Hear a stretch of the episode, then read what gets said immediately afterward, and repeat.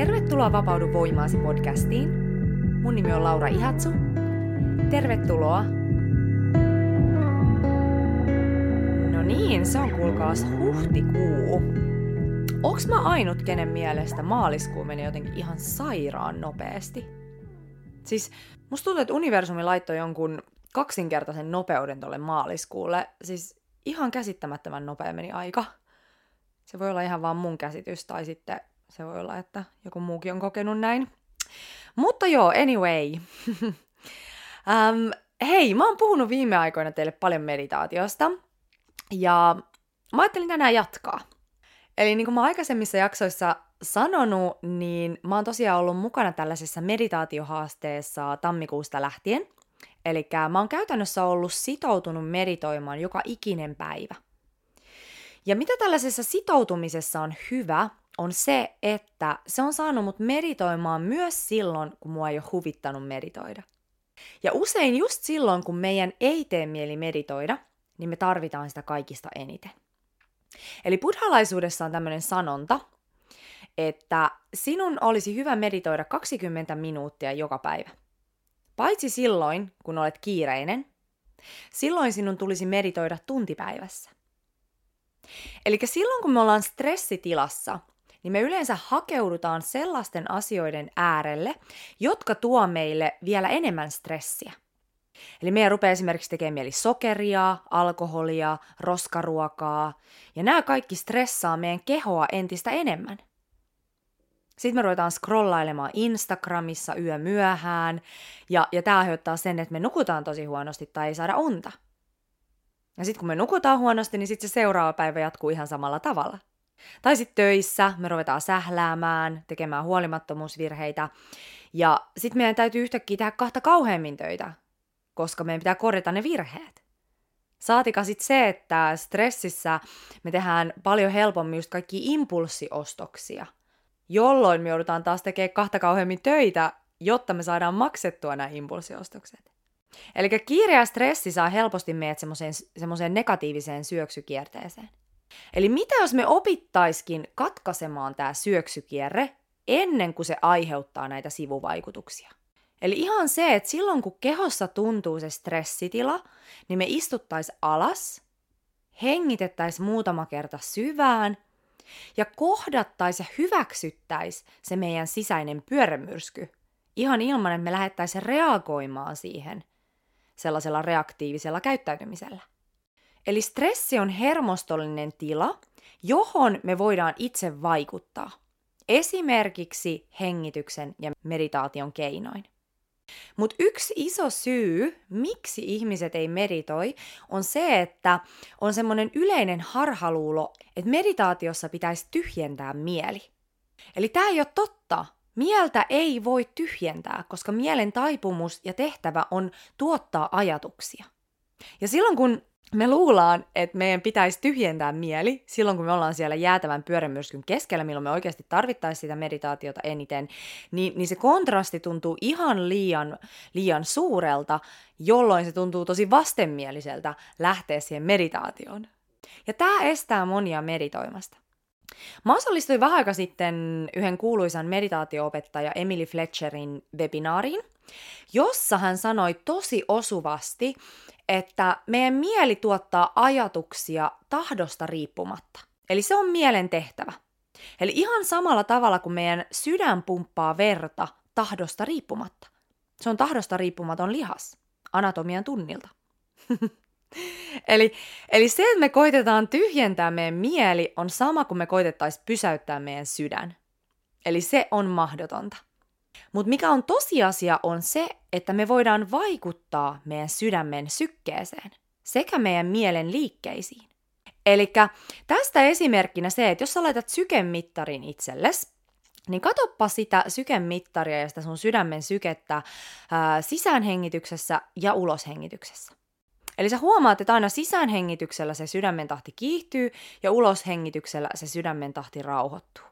Eli kun sä otat tietoisesti pidennettyjä uloshengityksiä, niin sun sydämen syke alkaa rauhoittumaan, mikä tarkoittaa sitä, että sun stressitasot menee alas.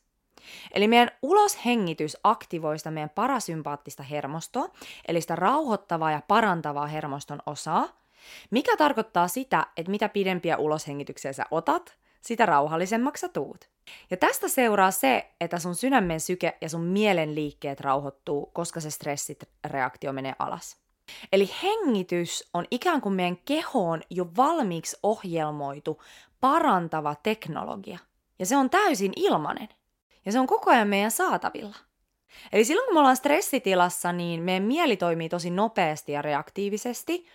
Eli se skannaa jatkuvasti vaaran mahdollisuuksia ympäristöstä.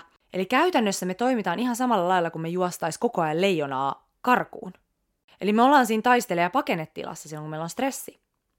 Ja tällöin meidän immuniteetti menee nukkumaan, meidän intuitio menee nukkumaan, meidän seksihalut menee nukkumaan, meidän luovuus menee nukkumaan, meidän myötätunto menee nukkumaan. Eli stressi on maailman vaarallisin tauti, koska sillä on niin suuri dominoefekti kaikkiin meidän elämän osa-alueisiin. Terveys, uni, sosiaaliset suhteet, työ ja niin edelleen. Ja yksi meditaation hienouksista on se, että se on vastalääke stressille. Eli tutkitusti se vähentää kortisolin ja adrenaliinin eli stressihormonien tuotantoa ja lisää serotoniinin ja dopamiinin tuotantoa eli näiden mielihyvähormonien tuotantoa. Ja addiktioissahan me haetaan just nimenomaan tätä serotoniinia ja dopamiinia ulkoisista lähteistä. Vaikka me voitais saada sitä ihan ilman niitä ulkoisia addiktion kohteita meditaatiosta. Eli jos me halutaan elää meidän korkeinta potentiaalia, niin se ei lähde siitä käsin, että me juostaan sitä leijonaa karkuun. Ja yksi syy siihen, miksi meditaatio on niin tärkeää, etenkin jos haluaa astua siihen omaan elämän tehtävään, eli darmaan, on se, että darman toteuttaminen vaatii jatkuvaa läsnäoloa ja sisäistä kuuntelua ja luovuutta. Ja vanhassa maailmassa me haettiin ohjeita ulkopuolelta pelosta käsin, mutta uudessa maailmassa me haetaan ohjeita sisältäpäin.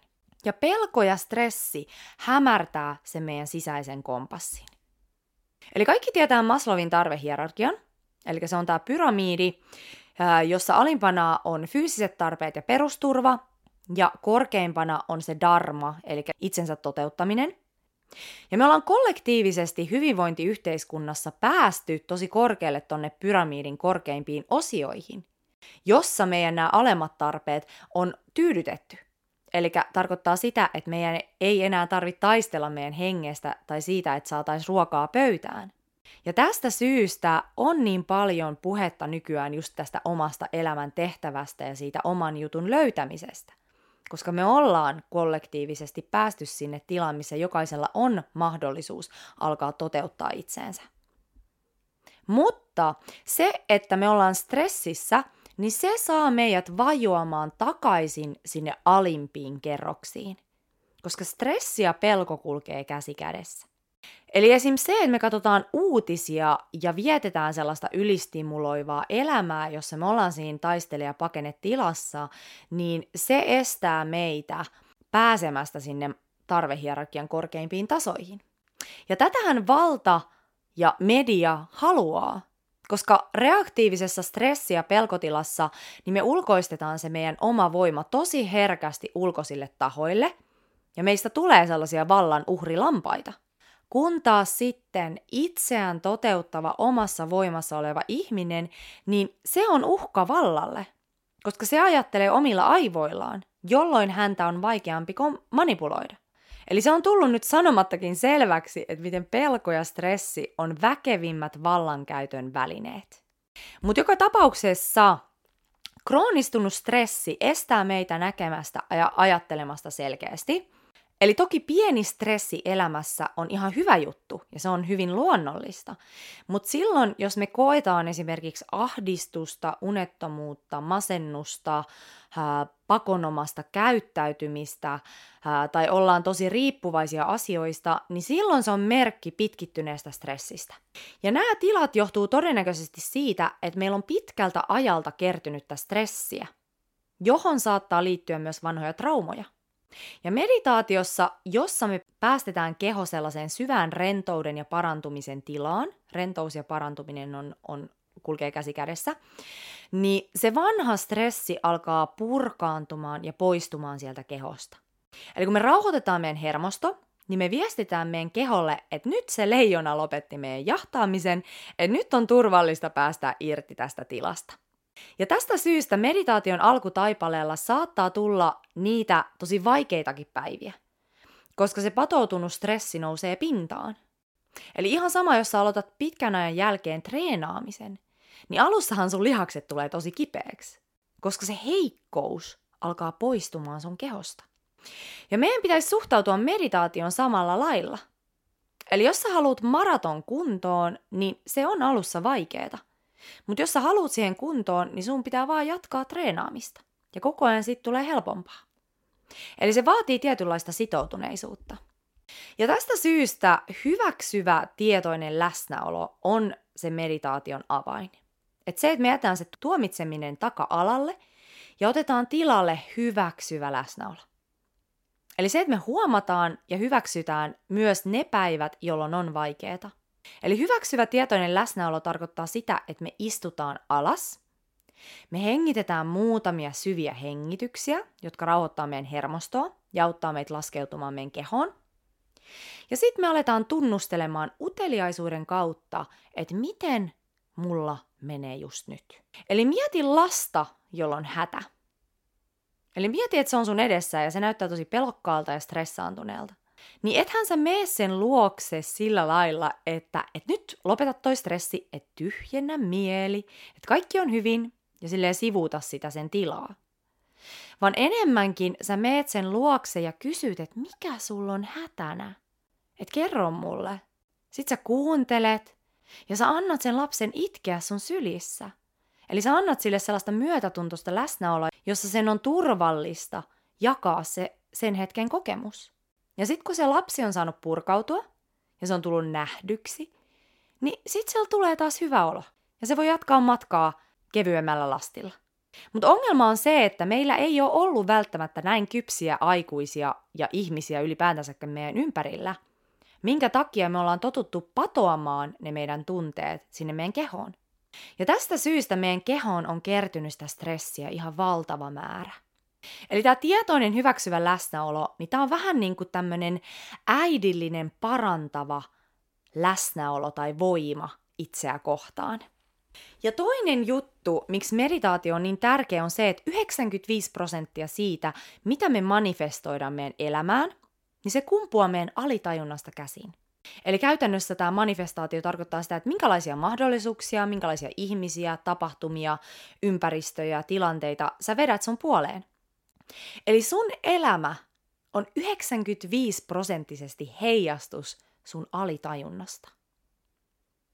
Ja tämä on tosi iso juttu, koska me käytetään suhteessa paljon vähemmän aikaa meidän alitajunnan muokkaamiseen versus meidän tietoisen mielen muokkaamiseen.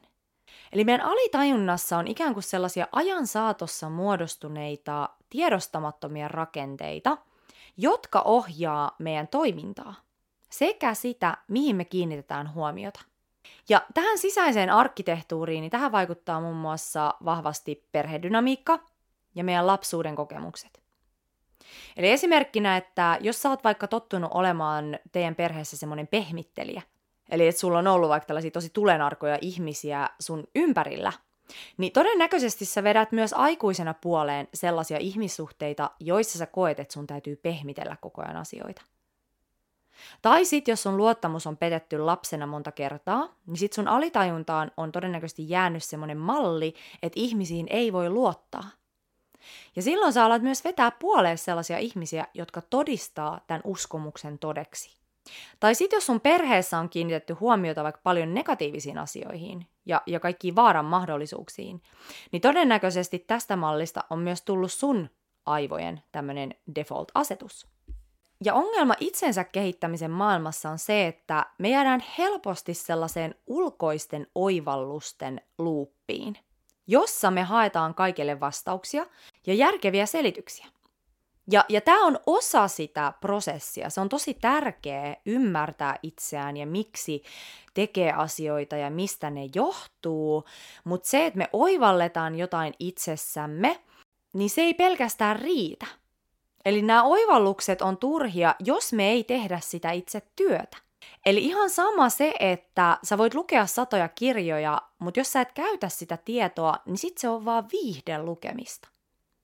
Ja sehän on myös tosi viihdyttävää etsiä aina niitä uusia ratkaisuja ja, ja oivalluksia. Siitä saa semmoiset hyvät kiksit, ja tosissaan se on osa sitä prosessia, mutta siitä meidän täytyy viedä se sinne meidän alitajuntaan ja sinne käytännön tasolle. Ja meditaatio on silta meidän alitajuntaan. Eli meditaatiossa me siirrytään aivojen beta-taajuuksilta sinne aivojen alfa- ja theta-taajuuksille – Eli silloin kun me liikutaan aivojen beta-aalloilla, niin silloin meidän mieli on aktiivinen ja me ollaan ylipäätänsäkin sellaisessa aktiivisessa tekemisen tilassa. Mutta sitten kun me siirrytään äh, sinne aivojen al- alfa-aalloille, niin sitten meidän mieli rauhoittuu. Eli tämä on semmoinen tila, missä me koetaan olomme rauhalliseksi. Eli tämä on semmoinen rauhallinen tila. Ja sitä on tutkittu, että tämä on tila, jossa ihminen omaksuu paljon herkemmin uutta. Eli meidän aivot on tilassa, jossa me voidaan muodostaa herkemmin uusia hermoratoja.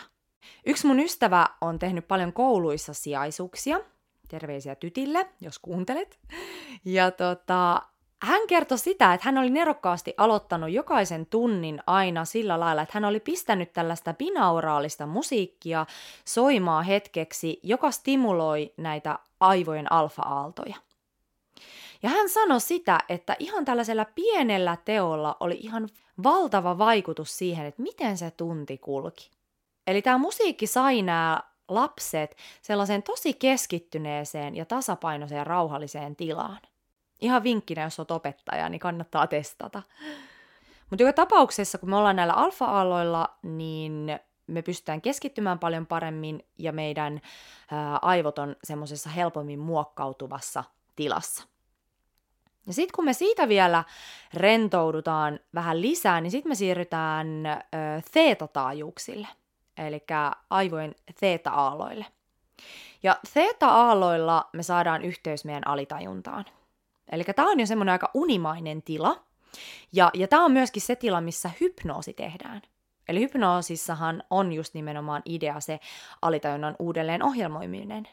Ja sama meditaatiossa me laskeudutaan sinne alfa- ja theta-aloille, jossa meidän aivot on kykenevämpiä muodostamaan niitä uusia hermoratoja ja jossa meillä on yhteys sinne meidän alitajuntaan. Eli henkinen kasvu on tosi pitkälle sitä, että me aletaan purkamaan näitä sisäisiä rakenteita, jolloin se meidän ulkoinen maailma alkaa muuttumaan sen mukana. Eli meditaatiossa me tarkkaillaan näitä meidän sisäisiä malleja – sekä me uudelleen järjestellään sitä meidän sisäistä arkkitehtuuria. Eli esimerkiksi se, että me tehdään meditatiivisessa tilassa vaikka kiitollisuus- tai myötätuntoharjoituksia tai sitten tulevaisuuden visiointiharjoituksia, niin se muokkaa meidän aivoja sellaiseen suuntaan, jossa nämä piirteet alkaa näyttäytymään meidän arkielämässä. Ja sellaiset meditaatiot, jossa me tarkkaillaan sitä meidän sisäistä maailmaa, niin ne auttaa meitä tulemaan tietoiseksi niistä meidän ää, sisäisistä malleista, jolloin me pystytään alkaa uudelleen ohjelmoimaan meidän toimintaa. Eli käytännössä just katkaisemaan meidän automaatiolla pyörivät toimintamallit ja reaktiomallit. Eli se muutos tapahtuu niin, että me pystytään arjessa spottaamaan ne hetket, kun me toimitaan autopilotilla vasten meidän todellista luontoa, ja tietoisesti muutetaan meidän käytöstä ja olemista näissä tilanteissa. Ja tämä ei onnistu stressitilassa tai kiireessä, koska stressissä me reagoidaan tosi nopeasti sen meidän default-asetuksen mukaan. Eli just niiden meidän traumojen ja sisäisten mallien mukaan. Eli se, että me lähdetään muuntamaan niitä sisäisiä malleja, niin se vaatii rauhallista tilaa ja läsnäoloa. Hyvä. Hei, tämä vuosi on saanut mut niin vakuuttuneeksi säännöllisen meditaation hyödyistä, että mä halusin luoda semmoisen systeemin, joka kannustaa myös teitä säännölliseen meditaatioharjoitukseen. Eli mä loin nyt tämmöisen 31 päivän meditaatiohaasteen, jossa sitoudutaan meditoimaan 31 päivää putkeen. Eli sitä on tutkittu, että ihmisellä kestää keskimäärin 31 päivää omaksua uusi tapa – Eli jos me toistetaan jotain toimintoa 31 päivää putkeen, niin meidän aivoissa alkaa muodostumaan uusia hermoratoja, jolloin siitä tavan toistamisesta tulee koko ajan helpompaa. Eli tässä paketissa on viisi meditaatiota. Ja nämä meditaatiot on suunniteltu lisäämään sun päiviin rauhaa ja läsnäoloa, kiitollisuutta ja myötätuntoa. Eli se on ihan sama, että mit, mitä itsensä kehittämisen suuntausta tai, tai hyvinvointifilosofiaa sä, sä, sä seuraat tai katsot, niin siellä puhutaan aina tietoisesta läsnäolosta, myötätunnosta sekä kiitollisuudesta. Eli näillä kolmella asialla on valtavan positiivinen vaikutus kaikkiin meidän elämän osa-alueisiin. Eli myötätunto on se äidillinen parantava voima, jota on niin tärkeää antaa ensinnäkin itselle ja sitä kautta me pystytään myös antamaan sitä muille. Ja sitten taas kiitollisuuden kultivointi ja, ja, ja vahvistaminen, niin se asettaa meidän mieleen ikään kuin semmoisen positiivisen filterin, jonka seurauksena me ruvetaan vetämään myös puoleemme enemmän niitä kiitollisuuden kohteita. Ja sitten taas tietoinen läsnäolo, niin se on välttämättömyys kehitykselle, niin kuin ollaan tässä puhuttu. Eli kehitys lähtee aina tästä hetkestä, ja tämän hetken hyväksyminen ja sen huomaaminen, niin se vaatii sitä tietoista läsnäoloa. Sitten yksi näistä meditaatioista on semmoinen ihana rauhoittava hengitysmeditaatio. Ja tämä hengitysmeditaatio, niin tämä on hyvä etenkin niinä päivinä, kun se mieli tuntuu olevan siellä ihan semmoisessa hallitsemattomassa pyörämyrskyssä. Eli hengitys on tosi, tosi, tosi tehokas keino, jos rauhoittaa se meidän hermosto ja laskeutua meidän kehoon. Ja tämä on myöskin loistava, jos sä kärsit yhtään univaikeuksista. Eli mä muistan silloin, kun mä tein vielä PT-asiakkaita, niin mulla oli asiakkaita, joilla oli tämmöinen oura. Onko se oura? Mutta joka tapauksessa on ranneke, joka mittaa sun ö, syvän unen määrää muun muassa. Ja mä pistin nämä asiakkaat tekee lyhyitä hengitysharjoituksia ennen nukkumaan menoa, koska moni näistä kärsi univaikeuksista. Ja tota, ihan ensimmäisen hengitysharjoituksen jälkeisenä yönä, niin se syvän unen määrä kasvoi huomattavasti. Eli silloin ihan suora vaikutus. Ei tarvi hirveästi odotella sitä, että se alkaa toimia. Eli hengitysharjoitukset toimii saman tien. Ja nämä meditaatiot ottaa 12 minuuttia sun päivästä. Paitsi yksi meditaatio on 18 minuuttia, eli se on semmoinen ihana aamumeditaatio. Uh, mutta tota, joka tapauksessa niin 12 minuuttia sun päivästä. Sitten mä loin tähän tämmöisen PDF-vihkosen, johon sä voit kirjoittaa ylös sun edistymisen sekä päivän tuntemukset. Se on tosi tärkeää, että me reflektoidaan niitä tuntemuksia hetki. Ja mä haluan, että sä oot tosi rehellinen näissä tuntemuksissa – Eli ei mitään sellaista, että oli ihanaa, joo joo, jos ei ollut ihanaa. Eli jos sulla on ollut ihan hirveä meditaatio, ihan tosi vaikea, että mieli on ollut kuin joku vallaton sirkus, niin kirjoita sekin siihen vihkoseen. Tai sitten jos sua on vaikka joku päivä suututtanut, että sulla on ollut tosi paljon vihaa, niin sitten kirjoita siihen toteavasti, että sulla oli tänään kunnon raivomeditaatio. Yksi muuten, mikä auttaa tällaisina päivinä, on se, että sä otat tyynyn ja oikein kunnolla kirkaset siihen tyynyyn sen sun vihan tunteen. Tai sitten paiskot sitä tyynyä vaikka sohvalle tai, tai mitä vaan. Eli se on tosi tärkeää, että me ilmaistaan ne tunteet, eikä olla silleen, että nyt mun pitäisi olla rauhallinen tai nyt mun pitäisi olla jotain. Sun ei pidä olla yhtään mitään muuta kuin sä tässä hetkessä oot. Hyvä. Hei, tämä paketti tulee myyntiin maanantaina 4.4. Ja tämän hinta on 31 euroa. Euro per päivä. Mä haluaisin pitää tämän näin edullisena, koska mä toivon, että mahdollisimman moni lähtee tähän mukaan – ja sitten taas toisaalta se on tosi hyvä investoida pikkasen rahaa, koska se aina lisää sitä motivaatioa. Ja se sitouttaa sua enemmän. Ja tosissaan tämä on nyt vaan myynnissä viikon verran, eli maanantaista sunnuntaihin, koska mä haluaisin, että ihmiset aloittaisivat tämän suunnilleen samoihin aikoihin. Ja mä tuun itsekin tekemään tämän haasteen teidän kanssa. Ja mä jaan kerran viikossa tässä podcastissa omia kokemuksia. Eli mä oon tammikuusta lähtien tehnyt itse lähinnä tällaista tarkkailevaa meditaatiota, mutta nyt mä otan tämän kiitollisuuden ja myötätunnon teemaksi siihen mukaan. Ja katsotaan, mitä siitä tulee. Mä oon tosi innoissani. Hyvä. Hei, maanantaina tämä tulee ulos. Eli pysy kuulolla. Mä laitan näihin show notesihin linkin, mistä sen voi ostaa. Ja tota, tosissaan, jos sä tunsit innostuksen kipinän sun rinnassa, niin nyt on aika aloittaa Eli me ollaan siirtymässä ihan uudenlaiseen maailmaan, jossa se elämä kumpuaa sieltä sisältä päin, ja sen takia se on tosi tärkeää, että me otetaan yhteys sinne sisimpään. Eli meditaatio on yksi semmoinen tosi tärkeä keino, miten me voidaan siirtyä tästä vanhasta paradigmasta siihen ihan uudenlaiseen tapaan elää ja luoda. Hyvä. Hei, kiitos kun kuuntelit. ihanaa viikonloppua tai päivää, missä ikinä oletkin, mikä päivä ikinä kuunteletkaan tätä. Jos et ole vielä käynyt seuraamassa mun Instagramia, niin käy seuraamassa ää, Vapaudu voimaasi tiliä. Muuten yhteydenotoissa niin voit laittaa viestiä laura at vapauduvoimaasi.com ja sit voit käydä katsoa mun muita palveluita www.lauraihatsu.com. Hyvä! Hei, me kuullaan ensi kerralla. Ihanaa päivää! Heippa!